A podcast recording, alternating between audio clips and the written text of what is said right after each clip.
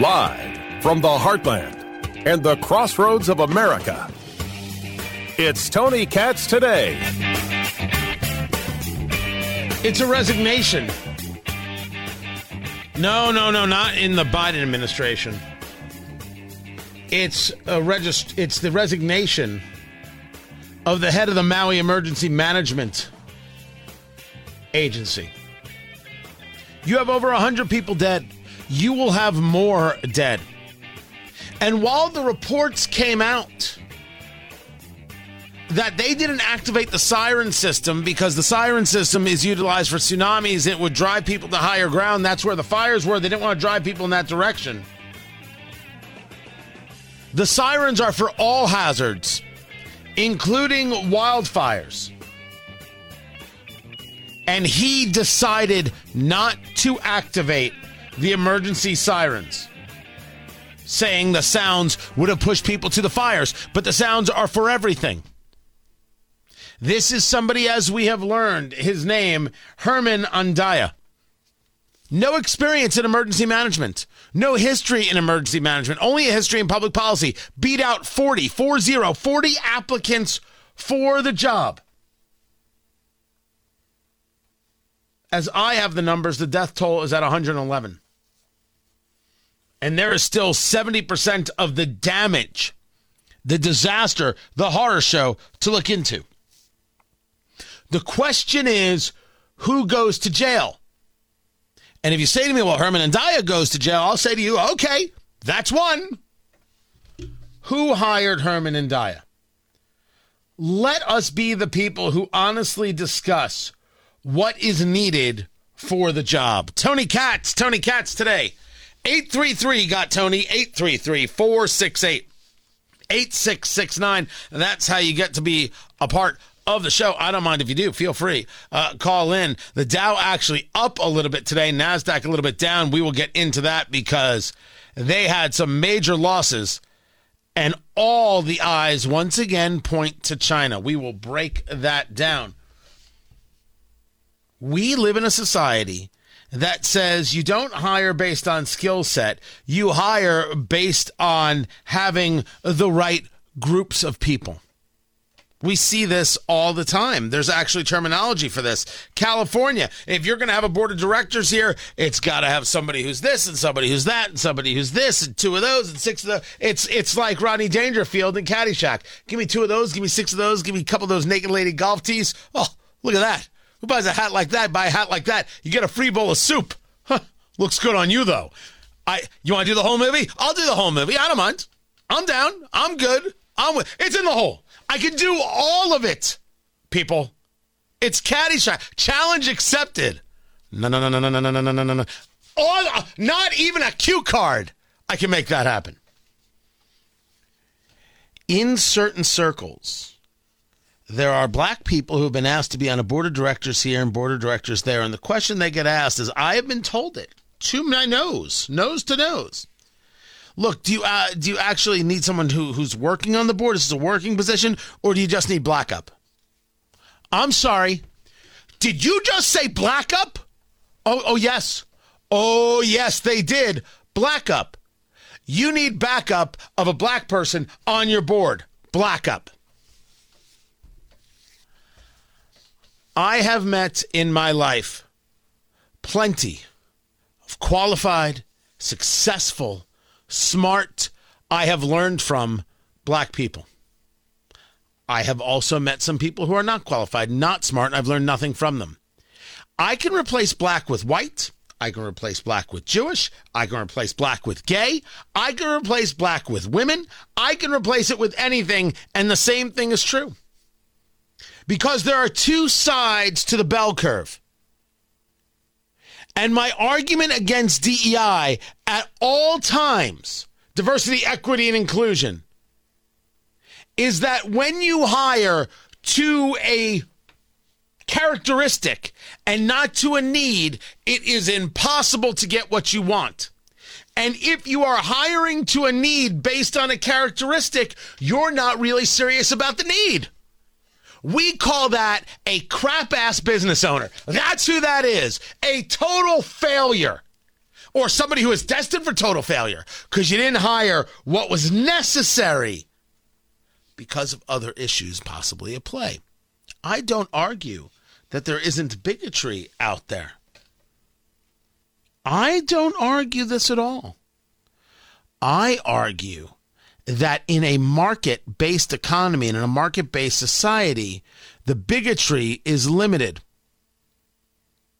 And the reason it is limited because the vast majorities of people don't care about characteristic A, B, C, or X, Y, Z. What they care about is the skill set you bring to allow them to achieve their goals. It's why when I see somebody putting pronouns on their LinkedIn page or on a CV, on a resume, that's not somebody I'm interested in hiring. Because I didn't care. I don't care about your pronouns. I'm not allowed to ask this personal question, that personal question, the other personal question. I don't get to ask how old you are. I don't get to ask, ladies, if you're going to become pregnant. I don't get to ask any of that stuff. That stuff will get you destroyed. But you feel it okay with me to share your pronouns with me? When you share a pronoun with me, what you're saying is your skill set is not important to share. It's this virtue signaling that's important. And I don't hire for virtue signaling. I hire for skill sets that allow me to achieve my goals, and then you're achieving your goals, and together we're achieving goals. Now, eventually, you're going to leave and go achieve other goals. Good. You should want to go achieve your goals. How do I help you get there? But when you tell me what your pronouns are, you're telling me that what is important is not your skills. It is this other thing, and that other thing doesn't mean a damn to me. Your pronouns are meaningless. I have been told I am not allowed to get involved in your life. And yet the first thing you want to show me in a job application situation is, boom, everything about your personal life. Sorry, I'm not going to be a part of that. And I don't want to be a part of being hired because I'm Jewish. Now, it's possible that if you're talking about, for example, the Jewish Federation, chances are the executive director somewhere has had kugel. I'm saying that that is probable.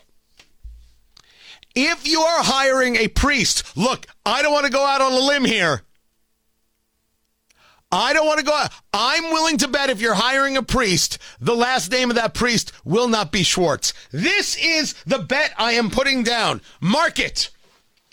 Tell me what the Vegas line is. I'd like to go double or nothing. Also, not the last name of your priest, Bernstein. I'm just saying those are the odds. When I'm hiring an engineer, I need the person who can do the math. When I'm hiring somebody who's in charge of emergency management, I need them to know how to manage an emergency. And that's not what happened on Maui.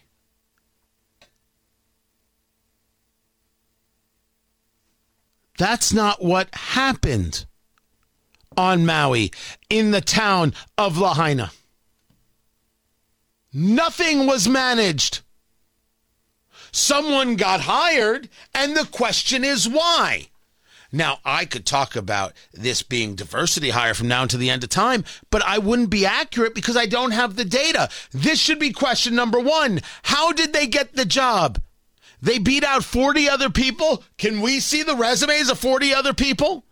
Because when I brought this up the other day, I said it's possible. It's diversity hire. You know what is equally possible? Brother-in-law. Oh, we think diversity hires are the only reasons people get jobs? What? Nepotism all of a sudden fell out of favor? Have we really, have we forgotten about Hunter Biden? Hunter Biden only ever made a living on anything because his dad is Joe. You think someone hired that guy for his skill set? They hired him for his brain? Oh, come now. You're a phony. Hey, this guy's a great big phony. Nepotism is the number one hiring tool. Nepotism. Yeah, the person you know. The hiring of the brother-in-law. You guys may not know this. Because not everybody is, you know, I'm in Indianapolis. Not everybody who gets the show, listens to the show, all the place to place, is in Indianapolis. But in Indiana, we have a Secretary of State.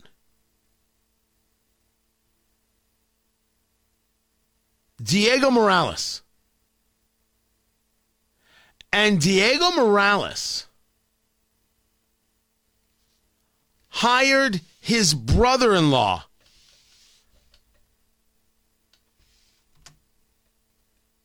to be on his staff. Hired his brother-in-law. I excoriated this dude day in and day out for months. I'm actually somewhere. I can't even find it. I have like an audio clip that I had made. We had made up. Jason, you might be able to find it in the AM show folder. Diego Morales, brother-in-law. It was like a whole sounder we did about this. You know, like a bit.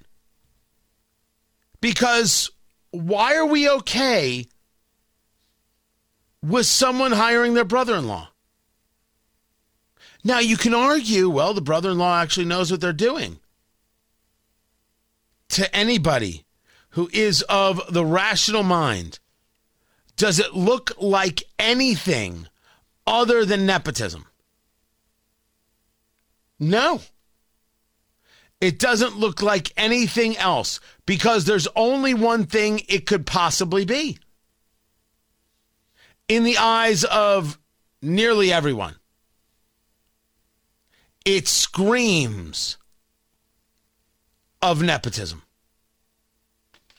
I've been having that conversation for months in the state of Indiana. It has been the conversation since the beginning regarding Hunter Biden. And did you hear that Hunter Biden lived for 2 weeks at the White House? He lived in the White House for 2 weeks.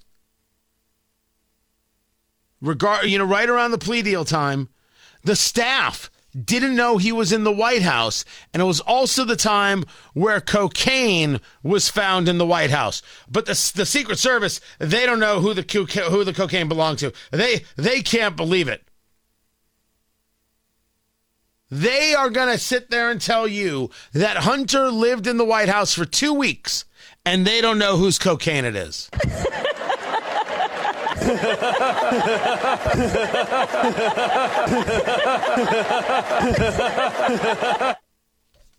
Man, do they hate you. Who in the world is this guy? Who is Herman Andaya? How did he get the gig? Who hired him and why? And who gets fired, and who goes to jail? Not resigned. Resigning isn't enough. If the governor had been any kind of man, the governor, Josh Green, would have fired him. The governor should be declaring that he should be charged with murder. We, Americans, we should be asking how this hire came to be.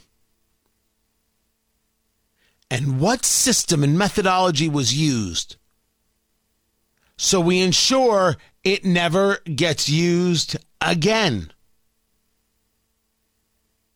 We're just going to let hundreds of people, because how is it not going to be hundreds of people? We're going to let hundreds of people die in a fire. I'm sorry, I don't know if you can think of a more horrible way to die. I got to assume that that's amongst the top two. Just going to let them die and be like, yep, mistakes were made. Oh. What kind of society is this where no one goes to jail? What kind of society is this where no one is held to account? I've got stories about how the 9/11 terrorists may get off without the death penalty. I'm not even a death penalty guy. I used to be, now I'm not. But 9/11 terrorists? No death penalty? Because deals are going to get made?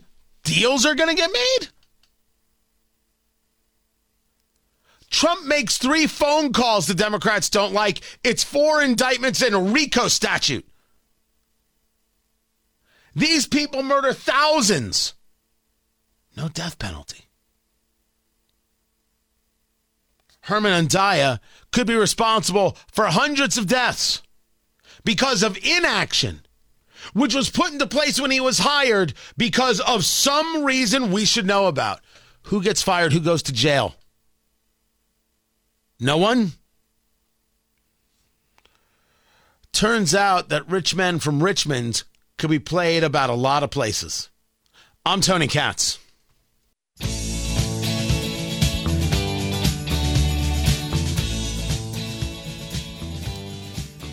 Francis Suarez is the mayor of Miami. By the way, being the mayor of Miami, as was pointed out to me, there's like 100 mayors of Miami. There are so many small little towns within the areas. Being the mayor of Miami is one heck of a statement. Tony Katz Today. Good to be with you. Find everything at TonyKatz.com. But he is the mayor of Miami, and he's running for president.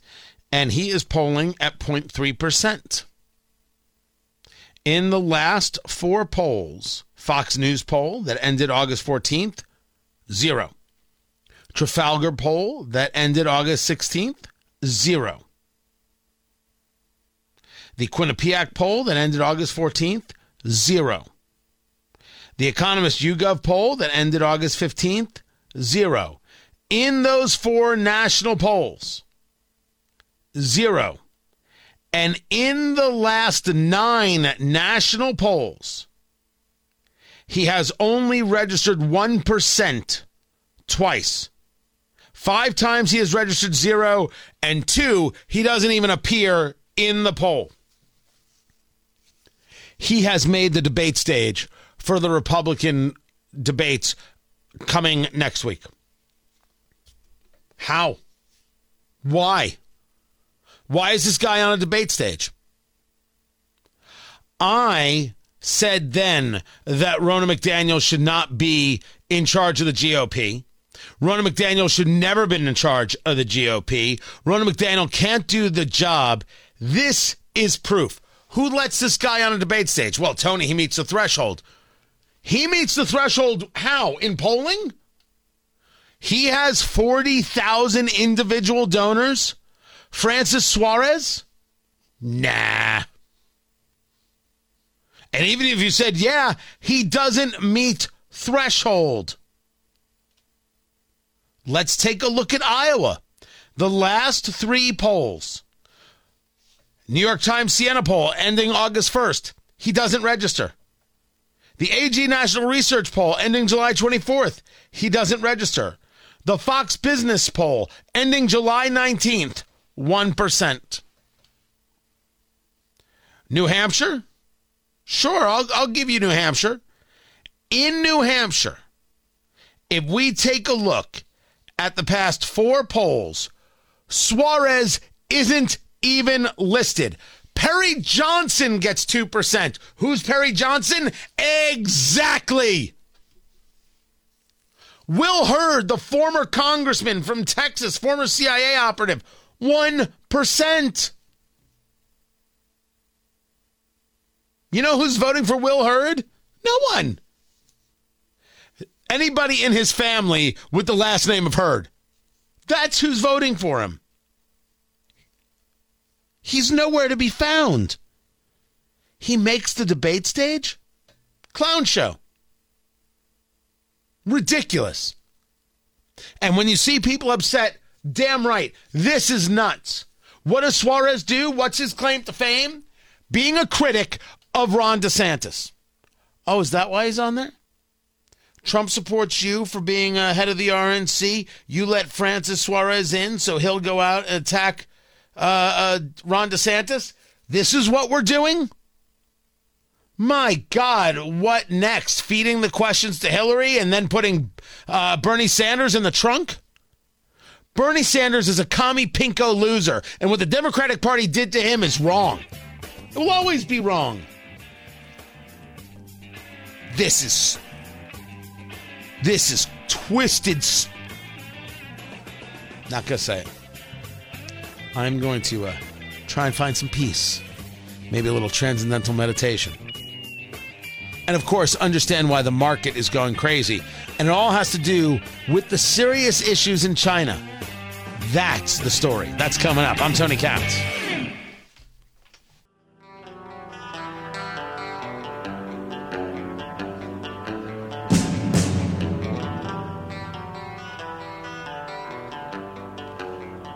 The Dow is up 34. The NASDAQ is down 48, but there have been day after day of some major league slides in the Dow.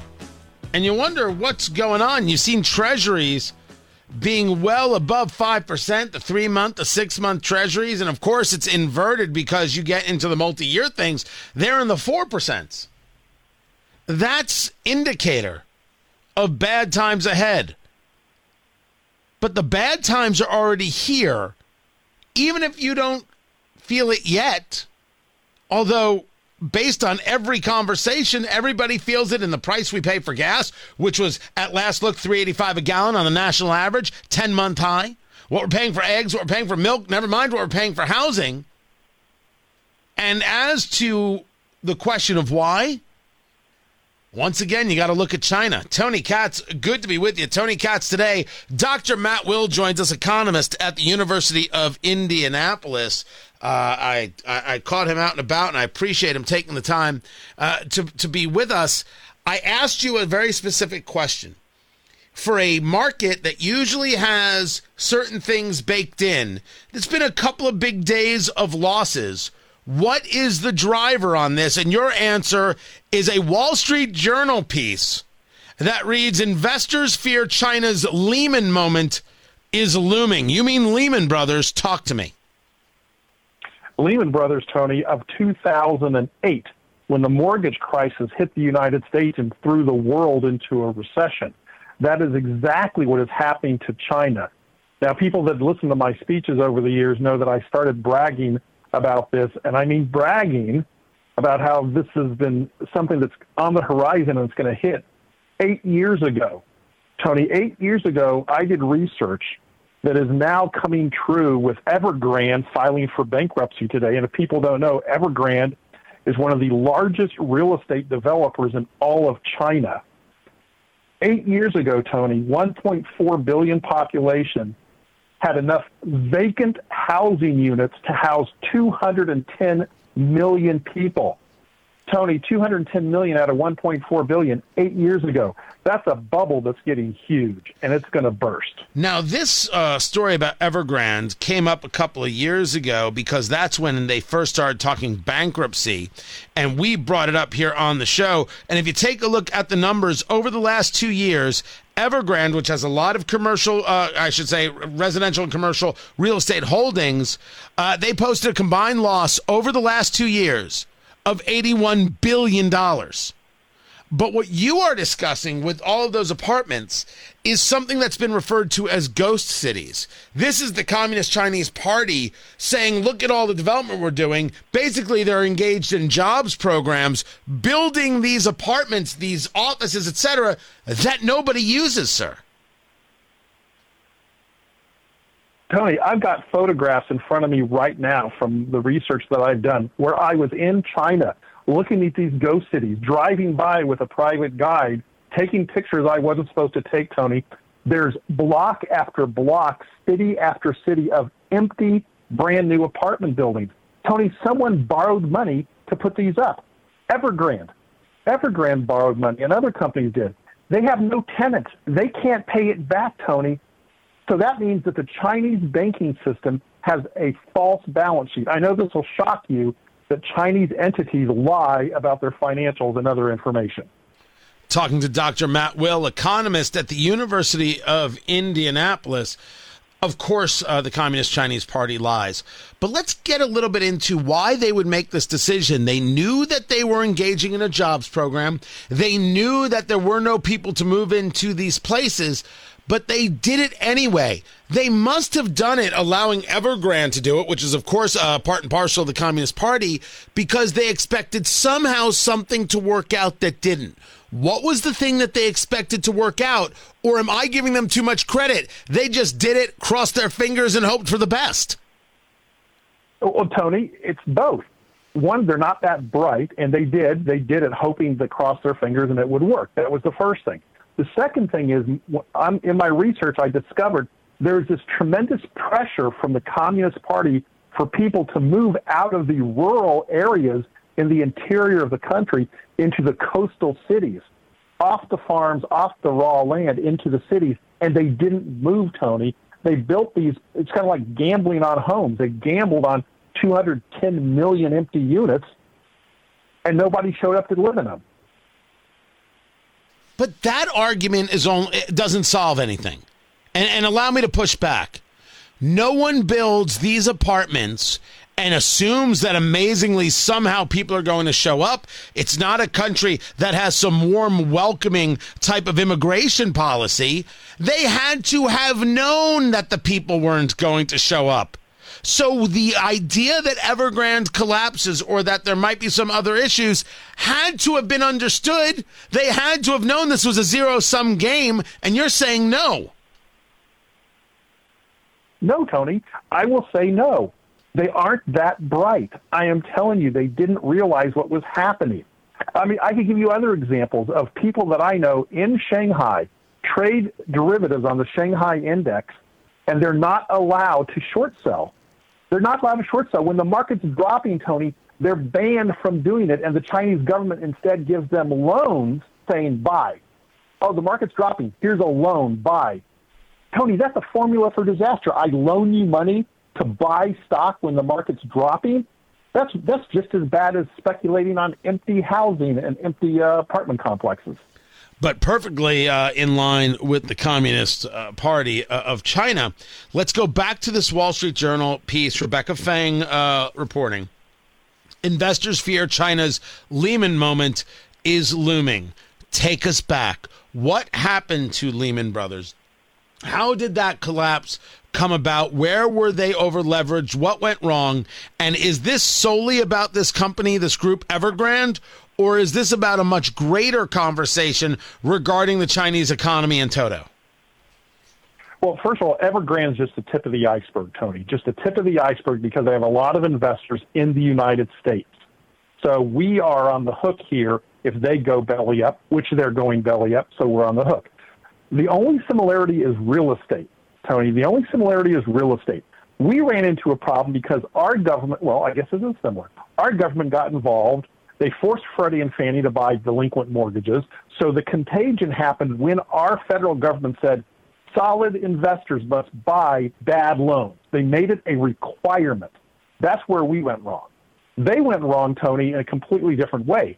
They put money into empty buildings knowing they would be empty, knowing that it wouldn't be rented, as a jobs project that never came to fruition. But when we take a look at the Lehman moment, first you talk about Evergrande, and they did come and apply for bankruptcy protections in Manhattan courts as of today. American investors didn't know that investing in Chinese companies wasn't going to lead to a bad result. And is someone now going to tell me that these American investors need to get bailed out because of what happened in China? Thank you, Tony. Thank you for saying that. Thank you a million times. They shouldn't be bailed out because I can't tell you how many times I've sat around meetings with sophisticated investors, with big money on the table, and I am yelling, don't invest in China. And they said, we'll get out before the bubble bursts. We'll put it in, we'll ride it to the top, and we'll get out before it bursts. Tony, sophisticated investors know what they're doing, and they're going to go to the U.S. government for a bailout, and we've just got to say no. Embody Nancy Reagan. Just say no. Well, if we're going to invoke Nancy Reagan, I mean, that's a whole thing right there. Talking to Dr. Matt Will, economist at the University of Indianapolis.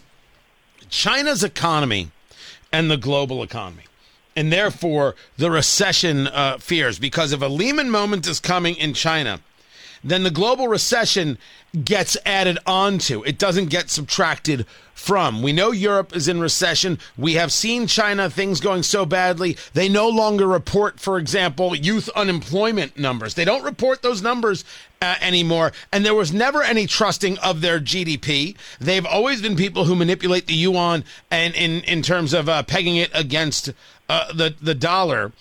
What do we think the collapse moment is? What does a collapse look like? And what does China have in the arsenal to bolster against it? Oh, Tony, there's so much there. Where do I start? Okay, here's where the thing we got to focus on. U.S. investors have shamelessly put money into Chinese companies and Chinese securities, hoping that it would go up, Tony. That was wrong. The next thing is the international indices. There's a complicated story here, but they added Chinese stocks to various indices, which means you and I, by virtue of owning an index fund, we own China, even if we don't want to. Tony, there's a ripple effect, all based on the Communist Party of China causing problems. And U.S. investors, Tony, they're addicts. We've talked about it before, and this was another addiction. Let's get quick rich on China. Mistake, mistake, mistake. Now the follow-up. China doesn't report its youth unemployment numbers because they're ridiculously high. China, even when they're reporting their GDP and saying 3 and 4%, nobody believes them. It's that bad and getting worse. The global recession, like we have recession in Europe, means that people aren't buying as much. They have an aging population, so they don't have enough people for the manufacturing to supply the product that might already be wanted, never mind it being down. And that aging population means that there is no new population to replace, and they've got a population problem that is coming over the next 100 years. What is China's backstop? Because I can't imagine Xi Jinping, the dictator of China, is simply going to say, well, this sucks, and just let it all go to pot. Tony, I'm going to go back to my original statement. They're not that smart. And let me ask you the question about a backstop. What would you do if you're a dictator in a country with a failing economy and the population is getting unruly? I kill 20 million people. I kill 20 million people in the center of the country and bury them in a mass grave and then build another one of these ghost cities on top of it so nobody sees them. I've thought about that before, sir. I know how to answer that question. That's what's going to happen. Or would you attack Taiwan as a distraction? I don't know why one precludes the other, because I thought you were asking the conversation of how you feed your people, what you do when the people get restless. Yes, you engage in an attack in Taiwan as a way of subterfuge. Yes, you work with Russia in trying to annoy the United States. Of course you do. But that doesn't solve your problem. It might distract from it. It doesn't solve the problem. Even if you were to have them take control of Taiwan, you would then have a belief that they would be able to properly maneuver the semiconductor business in a way to radical profitability to then limit the other losses. You just said they're not that smart. They're not, Tony. They're not. And I'm sorry to say this, but stop thinking rationally. These are dictators. This is a dictator, Tony. They don't care if people die. They don't care if they destroy an economy. These people who are dictators, go back in history. Look at the Khmer Rouge. Look at Mao Zedong. Look, these people don't care. You are right about that. I get where I'm coming from. I hope you get where I'm coming from, and other people do. And, you know, how this gets thought out. If you can't feed the people, you kill the people. If you need a distraction, you go about an invasion. But the invasion doesn't solve anything, and that's not even the point. You can't give up the ideology if the ideology is the totality of your existence. That point is indeed well taken. American investors, we talk about not being smart. When the next cool thing out of China happens, they're going to buy into it? Of course they will, Tony. Of course they will. They're chasing the dollar. Oh, it's It's a shiny object. What about fundamentals? What about profits? What about basic economics? They don't care. These are addicts on Wall Street. They're not long-term investors. I've said that a million times, and I still believe it. Dr. Matt Will, economist at the University of Indianapolis, DrMattWill, Dr. Matt Will, on the Xbox. Can I say the Xbox? It's Twitter. It's now X on the X app. Oh, it's just so annoying. Doctor, I appreciate you. More is coming up. I'm Tony Katz.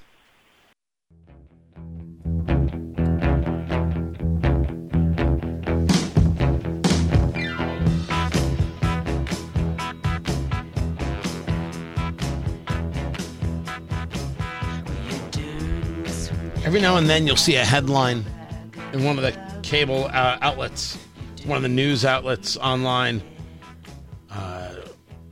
Democrats in blue states fear disaster. What do you... Okay, but about what? Oh, the migrant crisis. No, it's an illegal immigrant crisis. It's not a migrant crisis. The crisis is happening at the southern border, but when the city of New York has to deal with it... now, all of a sudden, it's a ticking time bomb. Wasn't a ticking time bomb in Texas, in New Mexico, in Arizona, in California. Certainly, Texas deals with more of the brunt because of location. It's a ticking time bomb now. It could be a disaster for the Democratic Party in the next election. The disaster came years ago when you screamed, "We're a sanctuary city! Woohoo!" When the mayor of Philadelphia, oh, what is that loser's name? Kenny? Something Kenny. And he walked out of a meeting and said, "We're a sanctuary city," and he was doing a little dance. Jim Kenney. Jim Kenney is his name.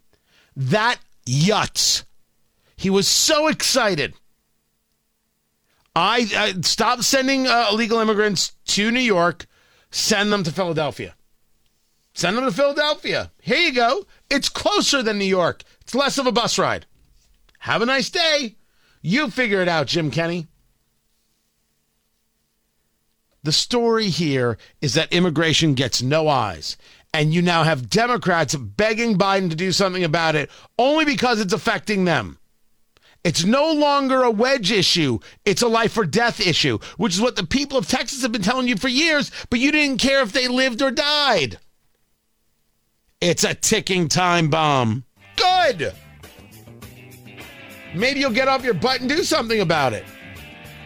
And there's a great back and forth going on between the mayor of New York, Eric Adams, and the governor, Kathy Hochul. You're not doing enough. Well, we did this and you didn't do that. Oh, just grab your popcorn. It's so delicious. The infighting. Bad policies bring bad results. I'm Tony Katz.